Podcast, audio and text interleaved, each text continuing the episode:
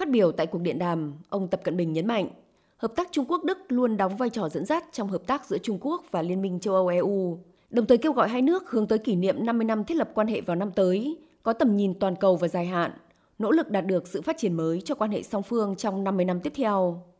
Chủ tịch Trung Quốc cũng kêu gọi hai bên thúc đẩy hợp tác lẫn nhau với thái độ tích cực và thực dụng, tích cực khám phá các lĩnh vực hợp tác mới như năng lượng mới, kinh tế xanh và kỹ thuật số, khai thác tiềm năng tăng trưởng trong lĩnh vực thương mại dịch vụ. Ông Tập Cận Bình khẳng định, Trung Quốc chào đón các công ty Đức đến đầu tư và nắm bắt cơ hội trong bối cảnh nước này đang ngày càng mở cửa. Đồng thời hy vọng Berlin cũng sẽ tạo môi trường kinh doanh công bằng cho các nhà đầu tư Trung Quốc. Về phần mình, theo truyền thông Trung Quốc, Tân Thủ tướng Đức nhấn mạnh ba trụ cột của sự phát triển quan hệ song phương, gồm quan hệ thương mại đầu tư, hợp tác đối phó với biến đổi khí hậu và COVID-19, trao đổi chặt chẽ về các vấn đề khu vực như tình hình Afghanistan và vấn đề hạt nhân Iran.